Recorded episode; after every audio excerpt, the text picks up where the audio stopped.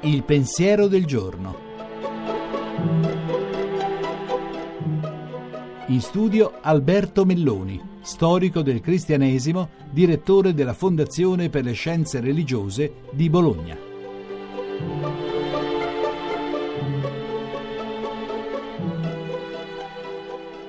Ha suscitato una certa discussione la notizia che Papa Giovanni era stato proclamato patrono dell'esercito italiano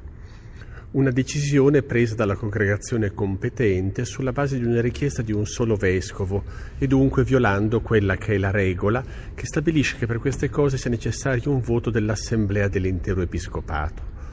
Però questo episodio, eh, per sé forse viziato da un vizio di forma, è rivelatore di una difficoltà che permane attorno alla figura del Papa buono Papa Giovanni infatti può essere letto all'interno di categorie devozionali molto semplici ed elementari, spesso fatte in buona fede, ma che perdono quello che è la sua caratteristica, essere cioè il Papa del Concilio, il Papa che ha insegnato che l'aggiornamento serve perché non è il Vangelo che cambia, ma siamo noi che cominciamo a comprenderlo meglio. San Giovanni del Concilio dunque che prevale su San Giovanni dell'Esercito e continua ad insegnare alla Chiesa di oggi, alla Chiesa di Papa Francesco, alla Chiesa in cammino nel tempo, che il suo posto è quello appunto di andare fuori, di camminare, di condurre la barca di Pietro in alto e continuare ad ascoltare l'attesa del Vangelo di pace che si genera nella storia e nel tempo.